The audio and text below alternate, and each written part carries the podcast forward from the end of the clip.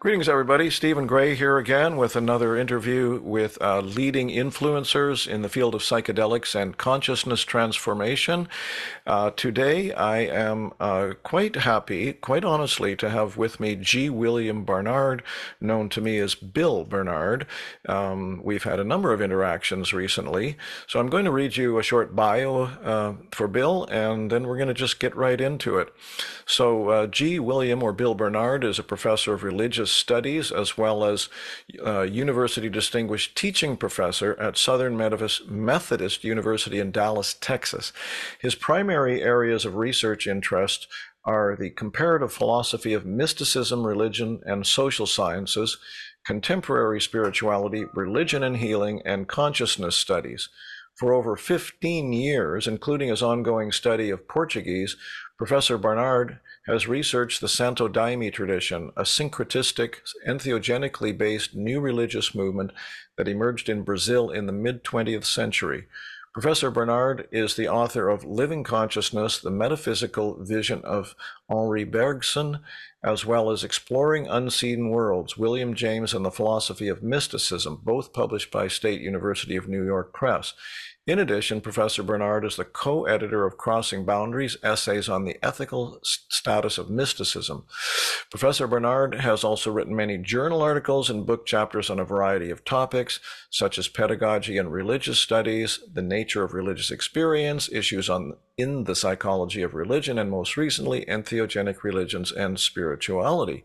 He is also one of the brilliant contributors to the book of which I am the editor and one of the contributors, um, uh, How Psychedelics Can Help Save the World. Visionary and Indigenous Voices Speak Out. There are 25 leading influencers contributing to this book. And as I say, Bill is one of them with a brilliant chapter on uh, becoming divine beings, which, uh, Bill, you can correct me later on this if I didn't, if I'm not saying it exactly right, but I believe you told me uh, that this was more or less received or channeled um, uh, information. And uh, he is also the author of this book, which is going to be the sort of centerpiece of our conversation today. And finally, he is one of the uh, speakers uh, at the upcoming Spirit Plant Medicine Conference in Vancouver on November 3rd to 5th, and um, along with another, oh, nearly two dozen other brilliant influencers. And also, uh, for the time being anyway, and probably right up until the conference, uh, the full price is being discounted by 20%. And on top of that, uh, you can use my personal discount code, Save the World, all one word, doesn't have to be caps or small, and that'll give you an extra 10% off. So, that said, welcome, Bill. Yeah, thank you. I, I really appreciate it. It's just a joy to be able to talk about these these issues that really matter. And this the book Liquid Light was uh, such a joy to be able to write, and and so now to finally finally be able to share it with people, and that you know, and and it's been a real pleasure to get to know you too, Stephen. Likewise, thank you. So I've read most of the book, um, uh, a little bit of speed re- reading and skimming here and there, but I certainly absorbed a lot of it. And I agree with what uh, what Chris Bass said on the back of the book. Like Liquid Light is a monumental achievement. Uh, it's it's really dense with uh, brilliant insights and information. So my so my first question uh, regarding that then is, who do you you know, the in the business world, in the marketing world, they say, "Who's your audience?" Like, so who who do you see as the audience for this book? Yeah, actually, um, uh, that was a real big issue for me when I was writing it because, uh, you know, it it is such a such a. I had to do what, what was called um, in Portuguese equilibrando os pratos, which is which it, it's it literally means balancing the plates. And so it's like, like a juggler that's got these different plates spinning, right? Mm-hmm. So sometimes that I had like at least three separate plates that I had to keep spinning, you know, and then switching from plate to plate. And um, one of them, one of the the, the audiences was uh, was academics that were interested in states of consciousness and uh, you know visionary states and and um, you know entheogens and um, et cetera, et cetera, right? Um, and so I'm speaking to so it, it's it's published by an academic press, Columbia University Press, and so I I really needed to have the rigor and the carefulness of the thought that that an academic could respect, but I also wanted to have it be written in vivid and compelling enough prose that someone that could feel that they were that was just interested in psychedelics and entheogens, interested in the Santo Daime, interested in ayahuasca, just more generally, could you know feel like they were, uh, in essence, sort of experiencing what it was like to be, um, for instance, you know, traveling in the Amazon with me, or what it be, what it felt like from within to uh, to drink ayahuasca and to be participating in these really powerful ritual ceremonies, and and so so you got the academic audience, you got the more general audiences interested in entheogens, and then really importantly, I, I was speaking to fellow daimistas, uh, the people who are part of this path, who take it very seriously and with a lot of reverence, and I've been um, myself you know, an initiate in this path for many, many years. And so I was playing those two those two roles really the as, mm-hmm. as an academic trained in in religious studies and then also as a uh, someone who deeply cares about this tradition has, has you know a lot of friends in it right and so having to sort of balance those two especially the sort of the critical thought the willingness to ask tough questions with the sense of, of genuine reverence and respect and gratitude for what this tradition has given me is was at times a delicate balancing act, but I, I, feel, I feel pretty good about it, you know? Yeah, no, I'm, I'm, I'm, I, I could tell that that's what you were doing, that you had the three audiences. Um, I definitely felt very strongly that the way you were talking to the Daimistas, um, uh, who the participants uh, in the in the Santo Daime uh, religion, uh, definitely sensed that. So um, you know we could talk about that for a while, but as I told you before we hit the old record button, I got a lot of questions for you yeah. that I'm quite excited to ask you. So this one's going to be tough for you to keep keep it to a short one, but I'm going to give it to you anyway. Okay. Um, for those people who know nothing about the Santo Daime, could you give a very brief sort of summary of what it is? Yeah, yeah. Um, the Santo Daime is what they call the fancy word is a syncretistic religion. Um, syncretistic means that it, it weaves together different uh, strands of belief and practices from different religious traditions. And so this this is a tradition, a religious tradition that emerged in Brazil. Um, the first official ceremony um, within this religious tradition uh, was in 1930. Um, it was it was begun by the founder of, of this is an almost seven foot tall um, black man. Uh, we call Mestre Irineu. Mestre is honorific; it means master, uh, and uh, and he was a son of slaves. Um, he he encountered the indigenous and vegetalista uses of ayahuasca in the uh, Amazon region in Brazil. He was a border guard in between um, Brazil and and uh, Peru and Bolivia, and became very familiar with these the, the this substance. And ayahuasca is a is a an, an entheogenic brew that or a psychedelic brew that is made from two separate plants one is a vine, and the other is is the leaf of a tree. And in in this tradition, in the, in the Santo Daime tradition, um, we call ayahuasca daime, and daime means uh, give me as it, it's used liturgically as, as, as like um, give me light give me peace give me hope give me faith right? And so it's it's an asking for the from the divine source for these these qualities. And so within the Santo Daime tradition, we believe that um, this brew, uh, when you when you take the leaves and the and the uh, and the bark and, and put them together, it's it's combining the male and the female energies of of life together, the male and female aspects of divinity itself, from with, from our perspective. Uh, because we think that that the divine is both male and female and way beyond either um, and it combines them into some a third thing, which we would we would say is the Christ consciousness, and the Christ mm-hmm. consciousness for us is literally sort of embodied within the daime. And so it's a, we think of the daime as a genuine sacrament. Um, so that when you drink the daime, you're communing with the Christ consciousness, which is simultaneously in the daime, but also found within our own hearts, within the hearts of every human being. And so the daime, uh, uh, one of its major jobs is to open us up to that divine source that lives within us, right? And so the daime, the santo, I, I, I try to make a distinction between the santo daime as the tradition and the daime as the as the as the sacrament. But many daimistas sort of use them simul, you know, sort of switch those two terms. But I'm going to try my best to be uh, careful with that. And so the santo daime tradition emerged out of Brazil, like I said, around you know the 1930s, 1940s, 50s, 60s. It began to um, slowly grow and change as Mestre Irineu began to receive more insights in terms of how to work with it.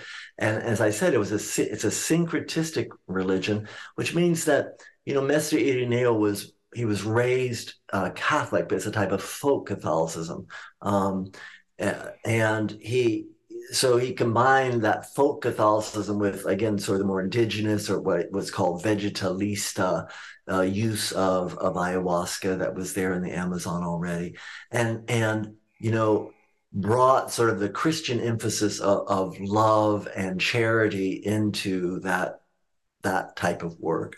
Um, and also, uh, eventually, there were elements of West African tradition that got blended into the Santo Daime tradition. But this is this focus on these uh, gods and goddesses of nature, um, what they call the orishas, you know, the queen of the sea, the queen of the forest, um, et cetera, et cetera, right? And then also this whole esoteric wing that that um, was very important, especially beginning in the late 50s, early, uh, early 60s, um, that that that brought in the belief of, you know, for instance, um, most Daimistas believe in reincarnation. We believe in the sense of that that divine inner self. Um, these sorts of these sorts of understandings also began to be sort of woven into from like yoga and different esoteric Western esoteric traditions, and so you have this really um, um, high, the fancy word and really says would be hybridic religious tradition that is has a has a center, has a very clear, coherent center, but is very open. In fact, um, um, Mestre Irineu originally wanted to call his um, his his center, his church, the uh, Centro Livre, the, the the the free and sometimes one of the elders I know calls it the free and open center, right? Nice. So that sense of of genuine openness to a multitude of religious perspectives, um, but with with that sort of coherent center uh, of of teachings, and the teachings primarily come through hymns, and these hymns are not something that are consciously composed, but that different elders. Um, would what we call them receive it's almost um, from some some divine um, source that is um, is it, is hard to hard to talk about because it's sort of it's sort of mysterious. Um, but some deeper source within the person where these melodies and lyrics would just bubble up and then become a source of of teachings for people that were singing them together. So in the daime, we take take this in the Santo Daime, we take the daime and we sing a lot, we pray a lot, we meditate a lot, um, all together. So it's a, it's a very it's it's so many it's a choral religion. yeah, so there's it's not just like the the shaman does all the work and you just lay down. It's a story. Um, everyone is sort of responsible for blending their energies and bringing their heart to it, and um, and it's and, and so it, it has a different sort of flavor. And, there's even a lot of dancing in it. It's not just free form dancing. The the daime tends to be very disciplined very structured. Um, there's a lot of care given to ritual protocol and and a sense of doing things with a lot of excellence and care. And so uh, when you get together in what they call a salao, the sacred space, um, you'll have men on one side and women on the other, and that's not a hierarchy. It's it's it's it's, in a circle, right? And so that there's a sense that that same male female combination of energies that comes together to the, to create the daime itself, and that we believe is it sort of underlies the the universe, is is is replicated in within the energetic structure of the daime, the the the the, the ritual space, right? And so, um, in the dancing, people, you know, you you stand in your lines and you and and you and you just dance back and forth, and it creates a type of almost like a uh, washing machine, what they call the current, what we call the the, the corrente, yeah. just yeah. circulate, and it's very powerful. Yes, um, I've experienced it. Yeah. So it's it's, it's, it's quite a unique uh, religious tradition. Very. Beautiful. It certainly is. Yes. Yes. Well, I I know you could say a lot more about that, but that was that was a good start. And as I mentioned, I hope to get through a bunch more questions. So I'm going to um, move along. Uh, this might seem like a slight change of direction, but I guess we're sort of heading more toward the, what I would call the deep end of the pool on this one. Um, uh, so, uh, for starters, um, uh, and this is a quote from you. Uh, well, part of this is what are the limitations of quote? This is from your book, a completely self-governed spirituality. Um, you know, I mean, I, I, I think every religious tradition has its limitations and its gifts. I mean, as, as a religious studies scholar, I just have to say that. Um, and the Santo Daime is no is no different than this. Um, and it's the same thing with the self-governed uh, spirituality. I mean, I for the longest time um, I was myself, and and and beautifully so, uh, spiritual but not religious. Right? I did not want to be part of any organized religious structure. I felt it was sort of overly uh, constrictive to my own spirituality, my own spiritual search. I didn't want to be defined in any sort of box or anything like this, right?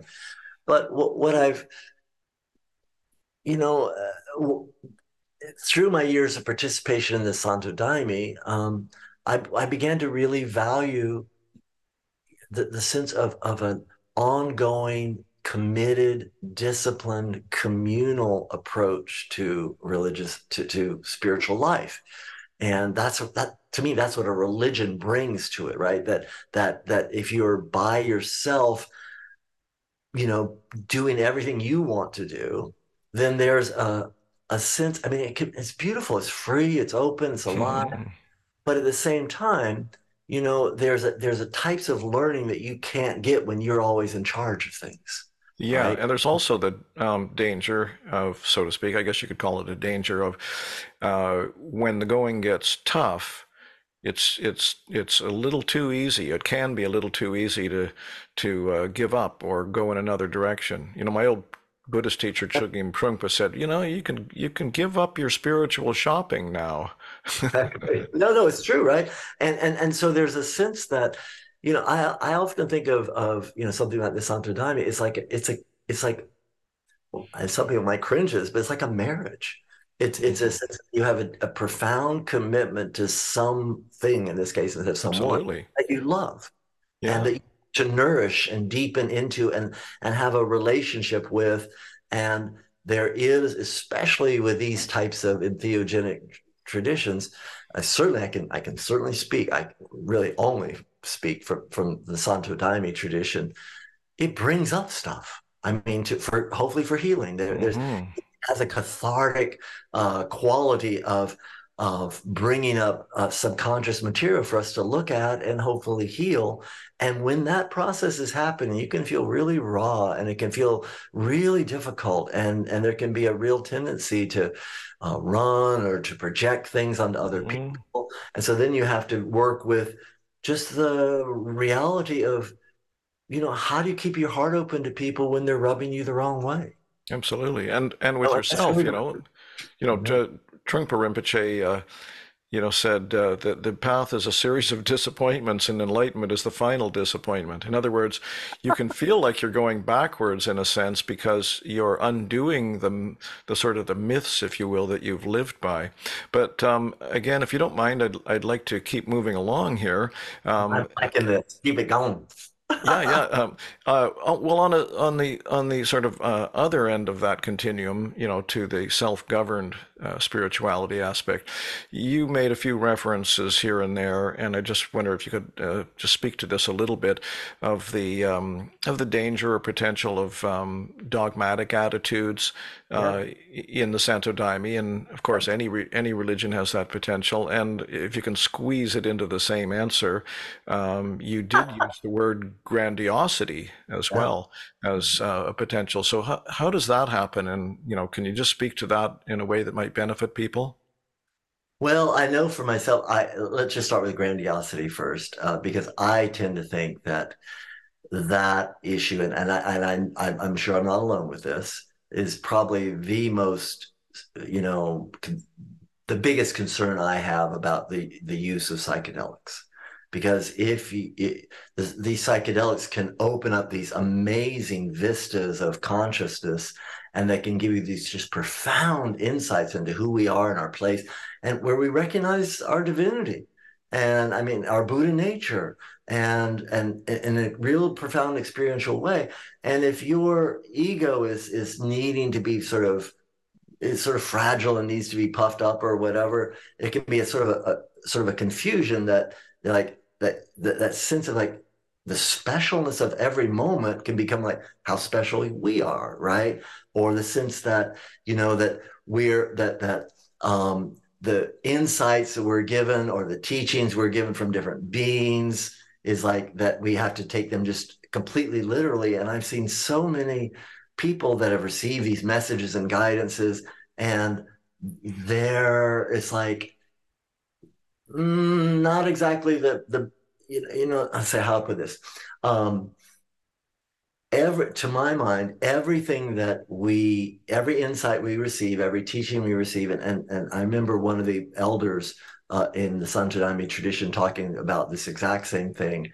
Um, so I know I'm not like totally just making this up. It's like that you can receive these visions where these beings will come and tell you certain things and you have to give many grains of salt to that because we are always in the equation. And it's not just sort of it's there there is a sense of participatory nature of these experiences where it's you know it's you have to be really careful. And there's a lot of discrimination and and and, and discernment that's needed in in in sort of how to interpret what we've been given by these experiences. And so that's something that that I, I, I see a lot. And and so i think i think everyone needs to go through that per, perhaps um, but that hopefully if you that's one of the advantages of having a communal context you can have people mirroring to you and giving you feedback and say oh, mm. you might want to just you know rest with that and you know not not go off and leave your job right away or leave your marriage right away or you know just t- take some take some time sit with it mm. How it feels right? Things like this right? Just really basic. And then in terms of the dogmatism um yeah i mean you're right. I think that every religious tradition um can has the potential for people because because some of these, especially these wisdom traditions, have such profound depth to them.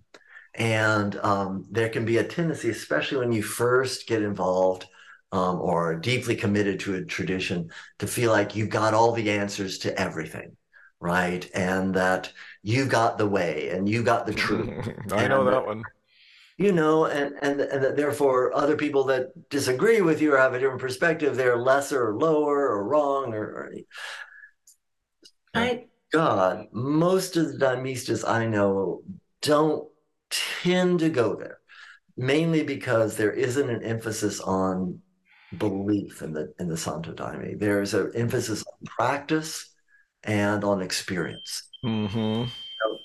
But people are human, right? And so, as with any tradition, um, there there can be a sense of you know.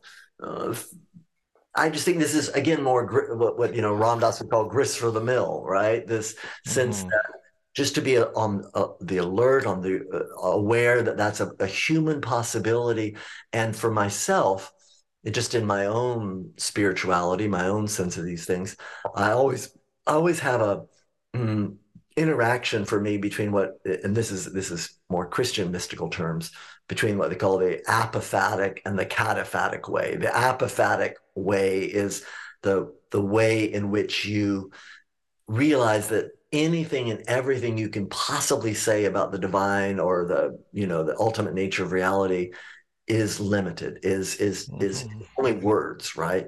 And the cat but the cataphatic way is saying but we have to have words. We have to have ideas that and there's mm-hmm. some ideas are better than others right? Some ideas are more helpful than others. That's right. so, so, i think i always feel there's a balance between these two and so mm-hmm. um, you know, like so. For instance, there's a, there's a few things in in some of the hymns that talk about, and, and I talk about this in the book about, you know, um, sin. sin. Mm-hmm. You know, and and and I struggle with that, and because I don't really have a sense of a, certainly original sin, um, but you know, it's bringing in some of this Catholic sort of perspective on things, and so I feel, and I think this is completely legitimate because there isn't there's no pope in the daime there's no catechism in the daime there's no sort of you have to believe this. Um, so we're free to sort of interpret as we will. And so for me sin is it, it, I, I, tend to go back to the original sense of what sin means which is missing the mm-hmm. mark. Yeah exactly. Yeah. You know yeah. and we all miss the mark. You know times yeah. you know and sometimes more worse than others but that's not who we are no. We're not sinful beings. We're divine beings. That's from my perspective. Yeah, right on. I had some trouble with those when I first saw that kind of line. And one that bothered me also um, well, like, let me say in the context of that that um, uh, I had not I had read Forest of Visions and uh, the the Santo Daime path to work with ayahuasca had not appealed to me for some of these kinds of reasons, like sitting up in chairs, dressing in white, singing Christian hymns, separating men and women, all those kind of things. But when I finally uh, went to one because I was invited to do so, um, it was with um, the wife of Paulo uh, Roberto, Padrinho Paulo Roberto, um, okay. and and uh, uh, all that, all that, all those concerns just fell away in the face of the relationship with the daime itself. Um, you know that it none of those things seemed to matter much. But the one that did bother me occasionally was those who deserve, and I'm sure it's a language issue, but I really don't like, you know, like who, who deserves? Don't we all deserve? You know. Completely. Yeah. I, I, I yeah, I mean that's something I chew on, and and you know what what they say in the Daime about these sort of things is, um, and, and, I don't mean to be flippant about this, because mm-hmm. it's actually real. Is but the, but the phrase very frequently is, uh, "That's a study," is what they'll say. You know, that's that's what study. It's something oh. to study. You know, mm. it it's something to to really investigate, to really look into, and mm. what what do you think about it? You know, and uh, so for myself, I've studied that that issue is, is, is, is in Portuguese is merecimento, you know, um, deserving, and uh, and it, it's. I agree with you. Actually, I, I am a big fan of grace. Um, mm. In the Santo Daime, there's a lot more talk about, you know, um, working hard and purifying yourself and and and so so there's a sense of um, I, I, think you know I could have called the I, I, flirted with the idea of calling the book liquid grace you know mm. because to me the actual sacrament itself is is a manifestation of grace mm. and so there is a ton I mean a central a, a fountain of grace that's in the Santo Daime but the hymns speak a lot about merecimento, about deserving, and so mm-hmm. you're right. It's something that uh, you know, and, and, I think I think it's it, to at least just feel like that there is a lot of space for people to. Um, there, there, there's not a sense of you have to comply with your beliefs, none yeah. at all. Yeah. And by the way, I've I've decided to interpret that word as um, the merit that you've accumulated to be able to be open to those teachings, so to speak, rather than sort of some kind of moralistic, you know, prerog, you know, you know, whatever note note note that uh, you know you're not you you particular person don't deserve this or something like that. I think anyway, that's a great oh. way to do it actually, because I think it's I think it's close to the notion of karma. Mm-hmm. Yeah, like more like readiness, you know. Buddhist teachings they call them self-secret. Like you, you're only, you know, it's not. They're not deliberately secret. They're secret in the sense, or certain teachings are secret in the sense that people can't hear them yet. They're not ready to hear them, right? Yeah. So um, here's a big one uh, for me, because uh, you spoke briefly uh, in the book about something that I consider absolutely central to what's going on on the planet now.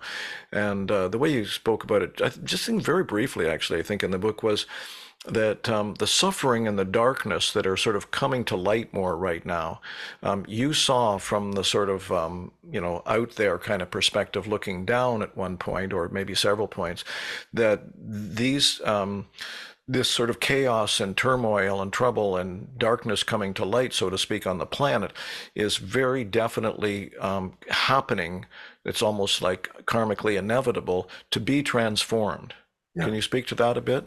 Yeah, yeah, no, I had a, a very powerful, very pretty early on actually, what they call a miração. A miração means a visionary mystical experience with a with the Daime.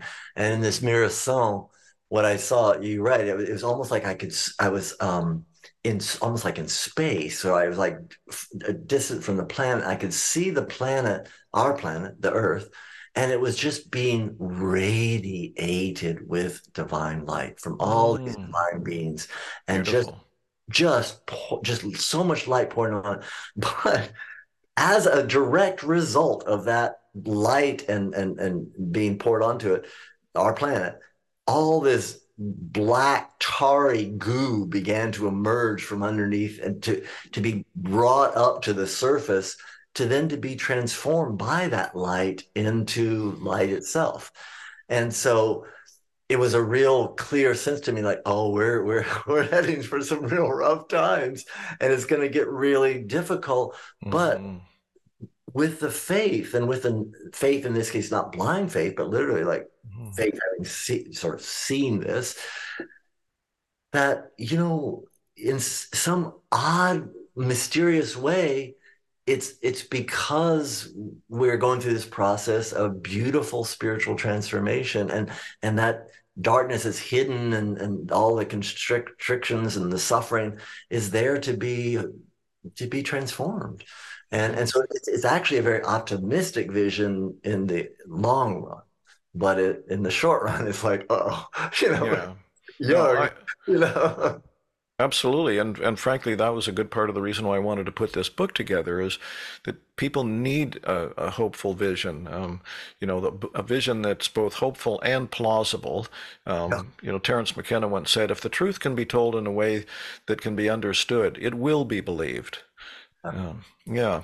So, well, especially I think if if it rings within us, you know, if it's mm-hmm. really true, yeah, it, we, the bell of truth should ring within us. Yeah. So maybe the, he, he could have put it if the truth can be experienced in a way that it's understood.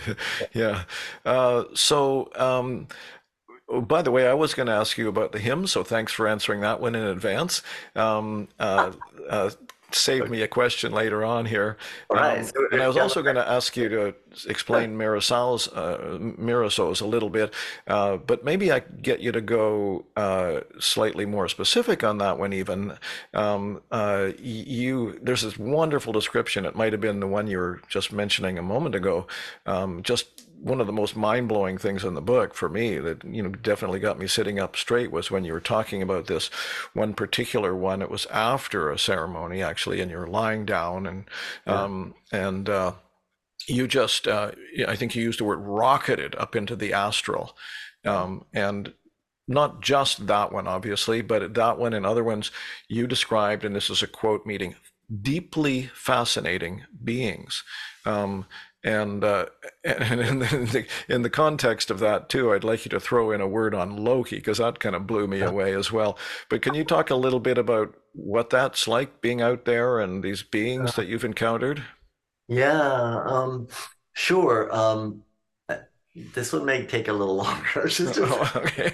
I, know. I don't, I, don't, I mean, you know, you, you just you just shut me up when when we need to. Okay, but- I'll scratch my chin when you want you to move on. Yeah, yeah. but um yeah because i mean I, I have to frame this this experience it's important to me because sometimes people have this understanding that every time you drink the daime you're going to have these just mind-blowing visionary experiences and that's not the case and, I, and, and therefore if you come in with that expectation you'll often be deeply disappointed and feel like you just didn't you you didn't deserve it or something you know it can trigger all sorts of things um so I just want to emphasize that this experience that I had, it felt, it, it felt almost like um, this was just, al- it was almost like it was given to me for the book. You know, it like it was so unusual because it went on for, oh my gosh, hours that I was just traveling in these alternate, non-physical, you know, universes of experience, these astral worlds.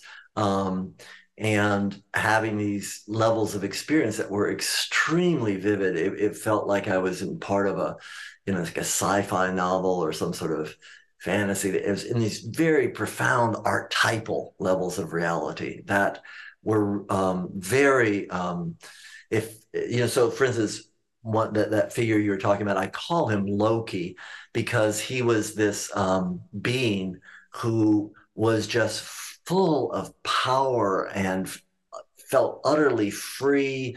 And he was just um he was a spiritual being that that unknowingly in some ways just was creating all sorts of chaos down here on this level. But it was still he was still aligned with the deeper divine plan on some level on some really profound way. And so in this experience i was like literally like image was like uh, almost as if he was had this like motorcycle this jet engine motorcycle that he was just like rocketing through the astral and i was behind him. I was just like just sort of joking like saying i was almost like a biker chick or something right? Mhm. and, and then i would like merge with him and then separate and and at, at a certain point he was just free and alive right? So that that quality of just no restrictions, no boundaries, just doing what you want. And um, that's, you know, sort of embedded somewhere in the universe and playing itself out. But at a certain point in that in that visionary experience, I also um, began to because this is part of it is like I sort of kept merging with the beings that I was interacting with. So there was there wasn't just like me, the being, me here, and the being over there. And we're totally separate, like we tend to experience ourselves in this world. It was a, a fusion and por- very porous and interactive. And so, at a certain point, I began to less be with that being and more began to identify with the Divine Mother. Actually, the just and and just we or she was just sending this being this just energy of calm just calm just come Mm. quiet down a little bit that's you know not to be so wild you know almost like a little like a mother with a with an unruly child because it was still loving right it wasn't there was no sense that this this being was evil it was just sort of you know Mhm. chaos creating, you know, in the best sense of the word, right? I know that sounds odd to say chaos is best, but I mean, there's, you know, in the sense that breaking structures and things like this. Um, so, so yeah. Um, and, and and the other thing I wanted to say is that in, in the book I talk about uh, two different ways to interact with with these with these non-physical beings because in, in our in our line of the daime um, there is it's not just the mirações that, that which is the plural for miração mir, the miras it's not just you you can and, and do have these interactions with these beings in a sort of almost more like a um, visionary way um, but you can also have interactions with these beings through what we call mediumship where Mhm. beings um, so, so Miração is, tends to be more like you're going up and out. It's more like a shamanic journey, so to speak, a void. And and a mediumship is more like the beings coming in to you and incorporating. So I'm gonna call it incorporation into your body and mind. But in both of them, there is that sort of play between self and other and that interaction and different gradations of self and otherness that that to me is one of the most fascinating things about the encounters with these these um, mm-hmm. non-physical beings right yeah and, and I, you use the term uh, co-consciousness at one point yeah yeah and yeah.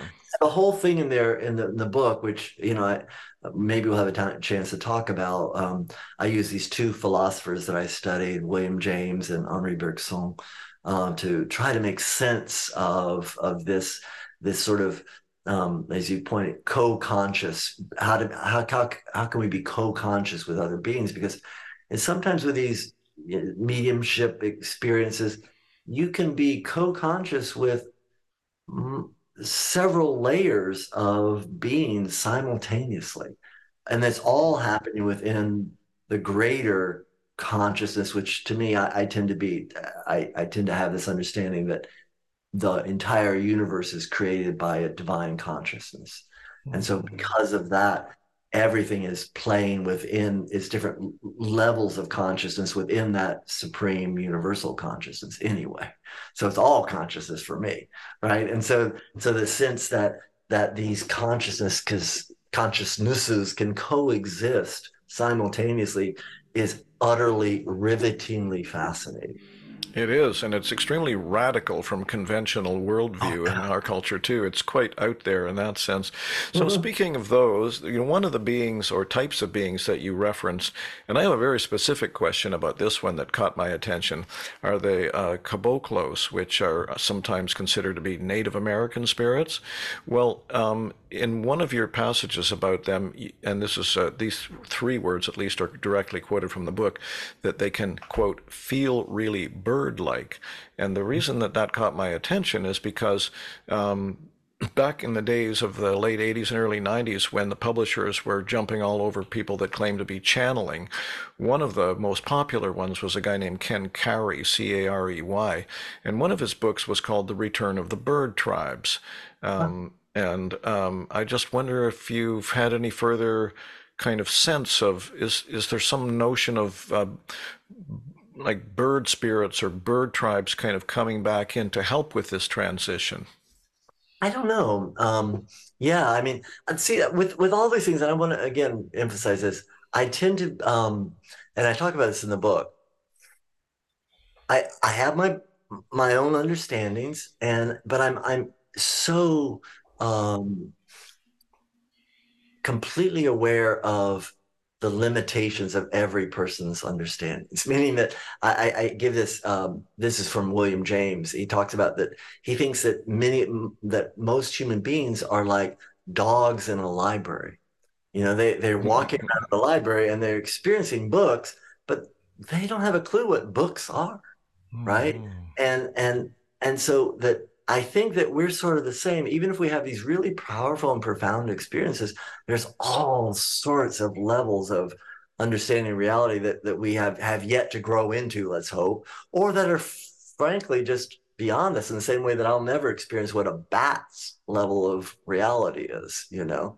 It's that's just not my world, right? Mm-hmm. So just I also give this example of a you know almost like a goldfish, right? It's inside its little bowl and it's got its little plastic you know, castle and plastic palm tree, and it gets scooped up out of that all of a sudden, and it's like we're just flap flopping around, and like, what's this? You know, and sometimes mm-hmm. it can feel like that with with these mirações, you know, that it's like there's these we're in this just wild, weird, and wonderful world that we get some understanding from, but I just think it's really important to be really humble with these things, mm-hmm. right? And um, so, anyway, given that, given all that, um, my sense with the caboclos is uh, I, am I'm, I'm completely fine to use as a um, as a the fancy word in, in, in academia would be as a heuristic device, meaning like mm-hmm. as a mm-hmm. gene, as a as a way, as a sort of a temporary framing to think of them as spirits of Native Americans. This is the way this is coming from a religious tradition called Umbanda, which is has millions of people and it's a mediumistic tradition in Brazil Um, it's, it's indigenous to, to Brazil. That's also very similar to the daime, a fusion of, of folk Catholicism, esotericism, what's called spiritism, and, and some uh, West African traditions.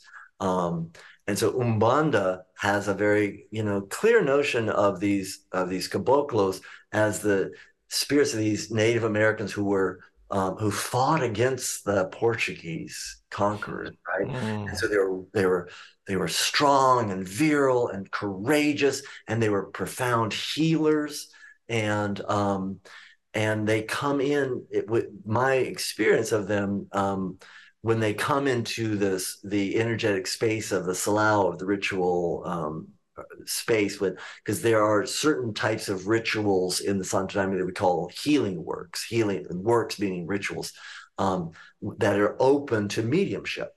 And, it, and, there are certain rituals in which these caboclos are invited with there are certain hymns that tend to call different beings.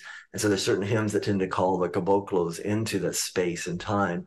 Um, and my sense when they come in, they do feel bird-like. There's a sense of, and and, mm-hmm. and they um they uh there's a whistling, but there, there there's there's a certain way in which they tend to sort of like um, clear energy and bring a lot of vitality and life and freedom and joy and vigor into the collective space. Beautiful. That seems to be their at least one of their works. And then there's they can be profound teachers and mm. and genuine healers. Because I know the man that I first started um, um, with the Santo Daime, and I described this, and um, he he I mean uh, channels different um, beings, but especially these a few of these caboclo spirits, and they're just profound teachers. And mm. so, so I think that they. I don't know if they're they're often they're sometimes depicted as like half bird, half humans. Mm-hmm. Um, so I don't know beyond that. Yeah. That's interesting. Symbolic or not. Well, on that sort of general uh, notion, as it were, of um, Native American beings, which, and by the way, I, th- I, assume you're referring to using the term American for all the Americas as opposed to North America. Um, on that notion, um, yeah, yeah. um, uh, having read uh, about and been around uh, Native Americans, North Americans, that is, um, in particular, um, uh, through the Native American Church and so on, I know that um, uh, animal helpers or animal spirits are a big part of it. Uh, one of the roadman that I used to sit in meetings with a lot said, you know, he listed off about six uh, uh, animals of one kind or another that he said, I have like bear spirit and I have eagle spirit, and I have hawk spirit. I don't have any cat spirit at all. um, but uh, as far as I know, and it didn't other than a, a, a, very unusual looking lizard being of some kind or another, um, which didn't seem earthly at all. Uh, there was no reference in the book of um, of spirit animal kind of helpers and guides and so on like that. And and and I don't think it doesn't show up in the hymns as far as I know either. So do you, do you have any, any short answer on why that would be? Uh, yeah, it's fascinating to me, right? And it's part of the mystery of ayahuasca more generally and, and the daime specifically. Um, to what degree does this same sacrament open us up to different levels of encounters with different, you know, qualities or types of beings? Because, you know, it's very common just, you know, in the literature for sure, like in South America, you know to have these all these these uh, power animals especially um, like you know jaguar and and the anaconda is, very much linked to ayahuasca and you don't see that that much um, and i don't know whether that has to do with the, uh, the the hymns themselves as you mentioned don't tend to you know bring up that so much. It almost mm-hmm. almost never. And so is it a sense that you know because they have that that's that's creating that that setting right? We call it the set and setting with with psychedelics right? So there is a type of ritual um, expectation and and environmental sort of uh, holding that perhaps is is certainly more conducive to um, encounters with other types of beings.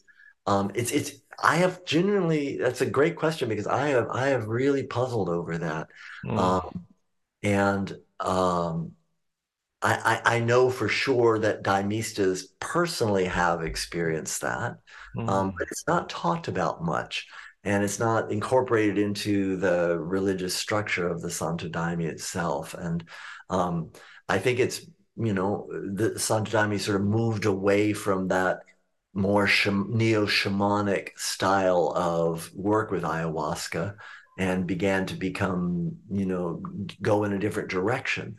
And so perhaps that calls that sort of intentionality call. I think there's something about we, we talked about this before that that participatory um, quality of working with these substances. And so I think, you know, perhaps that began to call different qualities of beings into the space than than than were there with a more shamanic intentionality. Right? That that's exactly what I would tend to think too. Yeah. Um, so moving along, if we may, um, there's another subject that you never mention in the book. Um, it's not central to the Santo Daime, and I don't even know if you want to talk about it, so you're welcome to tell me to piss off on this one. Um, and uh, that is that in some lineages of the Santo Daime, um, the cannabis plant is considered a sacred plant of, of much benefit, known as Santa Maria. Um, uh, can you speak a little bit about that?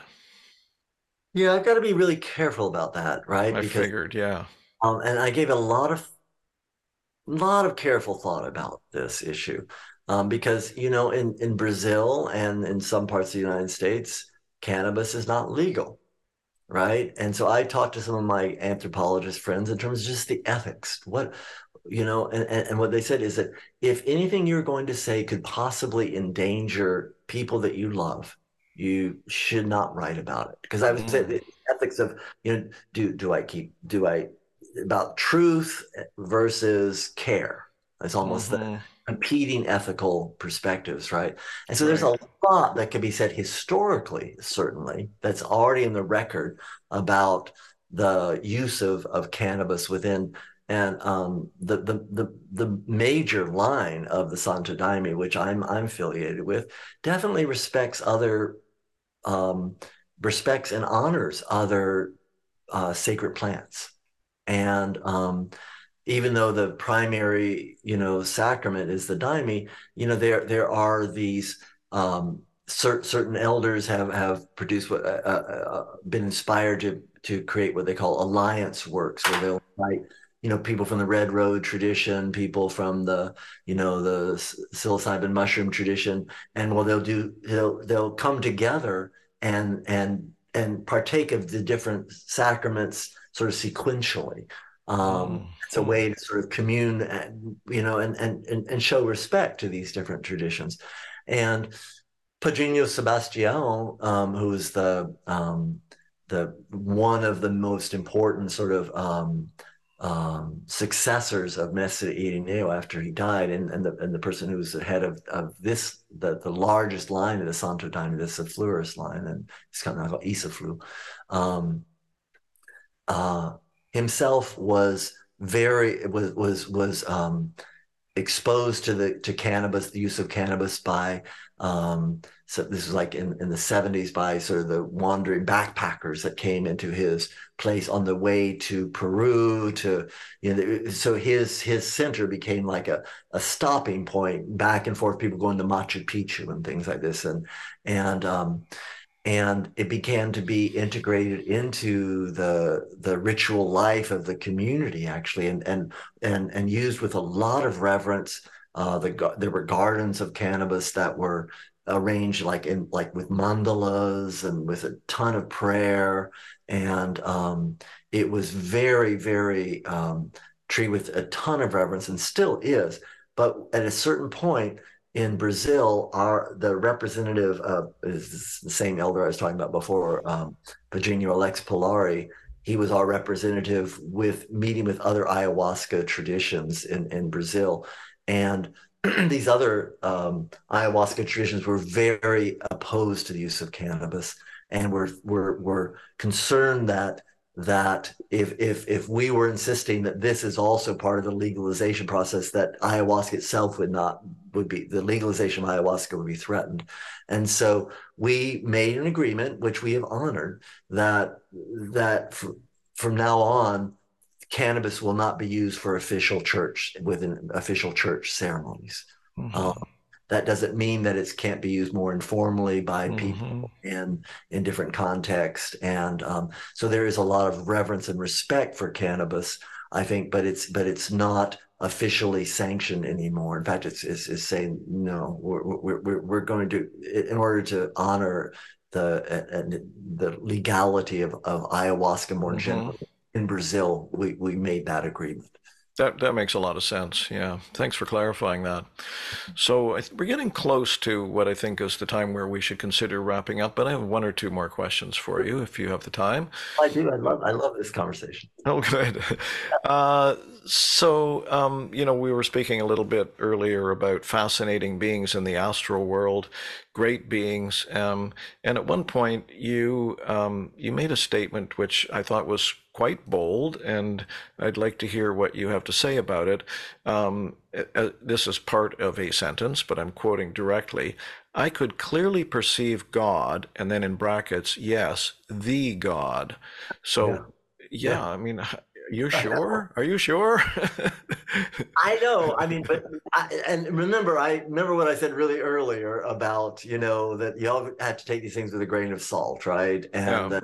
and but what the the other thing this this elder said is there are certain experiences that you can trust mm. that come with a uh just that profound knowing of that this is truth with a capital T and this is that was one of those experiences hmm. um, and i'm a religious studies scholar i'm very very aware of you know i i because i described this being i mean it's uh, literally like almost like a polynesian king and and, and was with a, a, a woman who was also the divine mother the you know also god and and and I was that son, you know, and that can sound their son, and that can sound very grandiose, right? But from within the Santo Daime tradition, each one of us, that's our heritage. We are sons and daughters of that supreme god and goddess, right? The, mm. the hmm. we don't typically use the word goddess in the Daime tradition. We typically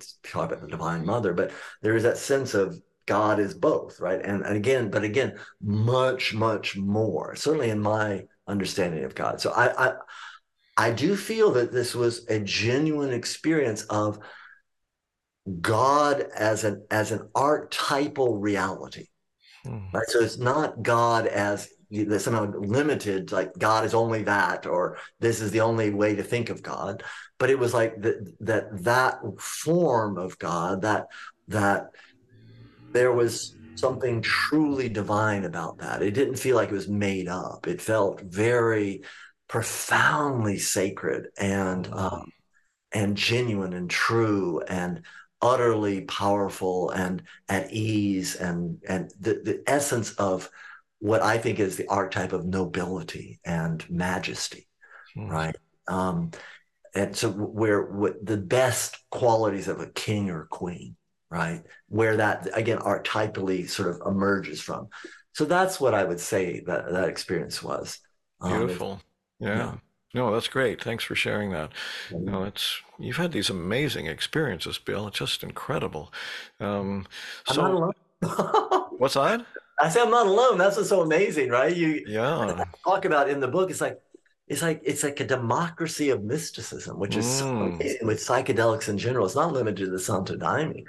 Yeah, I think that's one of the reasons psychedelics are so important right now. And one of the ways I've been thinking about it, and this is a little bit of a blunt way of putting it, but the age of the guru is is is past. You know, it's it now it's about many people waking up. So um, I would, you know, it's nice to leave it on a on a high note, as it were. But just I'm going to end it on on on what you might call more of a fun question. Okay. You may have no answer for it actually, but.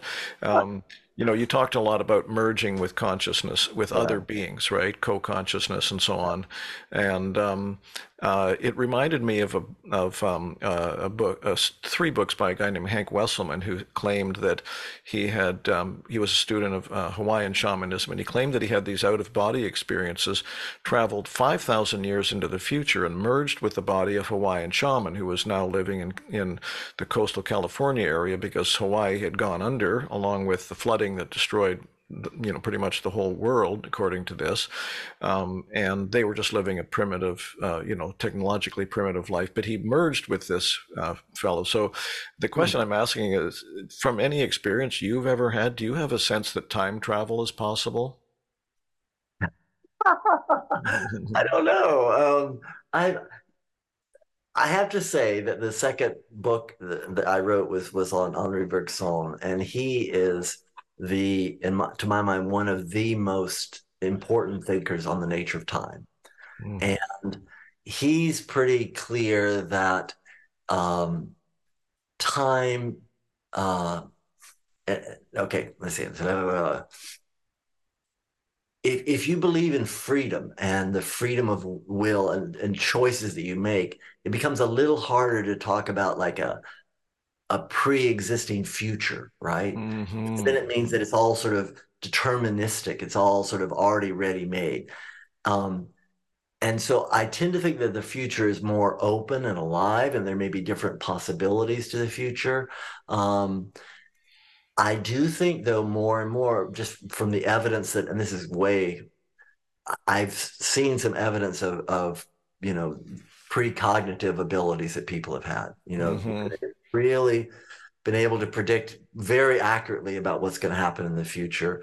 I don't think the future is fixed, but I do think that there is a um like a you know it's almost probability like hurricane. Yeah, you know, like you can see there's certain pathways it's probably going to go right. Mm-hmm. I think I think it's sort of like that, and I think we we do have that when we get begin to escape from the boundaries of our egoic identity more and more we begin to get this uh, different perspective on time that's almost like um, and, and i think this is way too simplistic but it's almost as if you, you know we to think of time as sort of linear like that that you know past you know that that we're heading towards the future.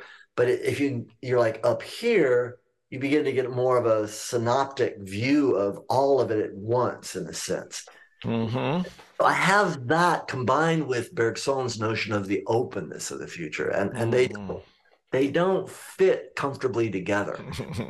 yeah. So I tend to think that in some ways, time travel is more like getting glimpses of possible future, mm-hmm. something like this, something like that. That makes complete sense. Yeah, great. Um, okay, so um, uh, let's bring it to a close here in a moment. Um, and I just want to um, uh, uh, again uh, mention to uh, viewers and listeners that uh, uh, G. William Barnard, Professor Barnard, Bill Barnard to me and others, um, is the author, among other books, of this book, Liquid Light. It's a stunner.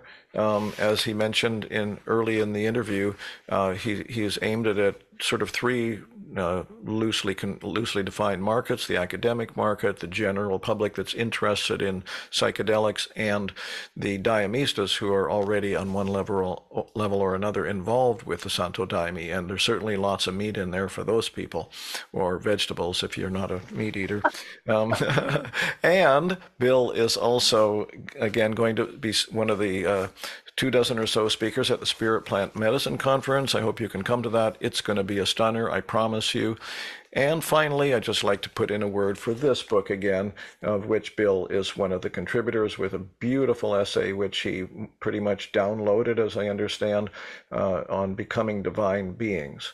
So um, that's that's more or less accurate about the way that chapter came to be, is it not, Bill? Yeah, I mean, it's it, it, it uh, was definitely just sort of like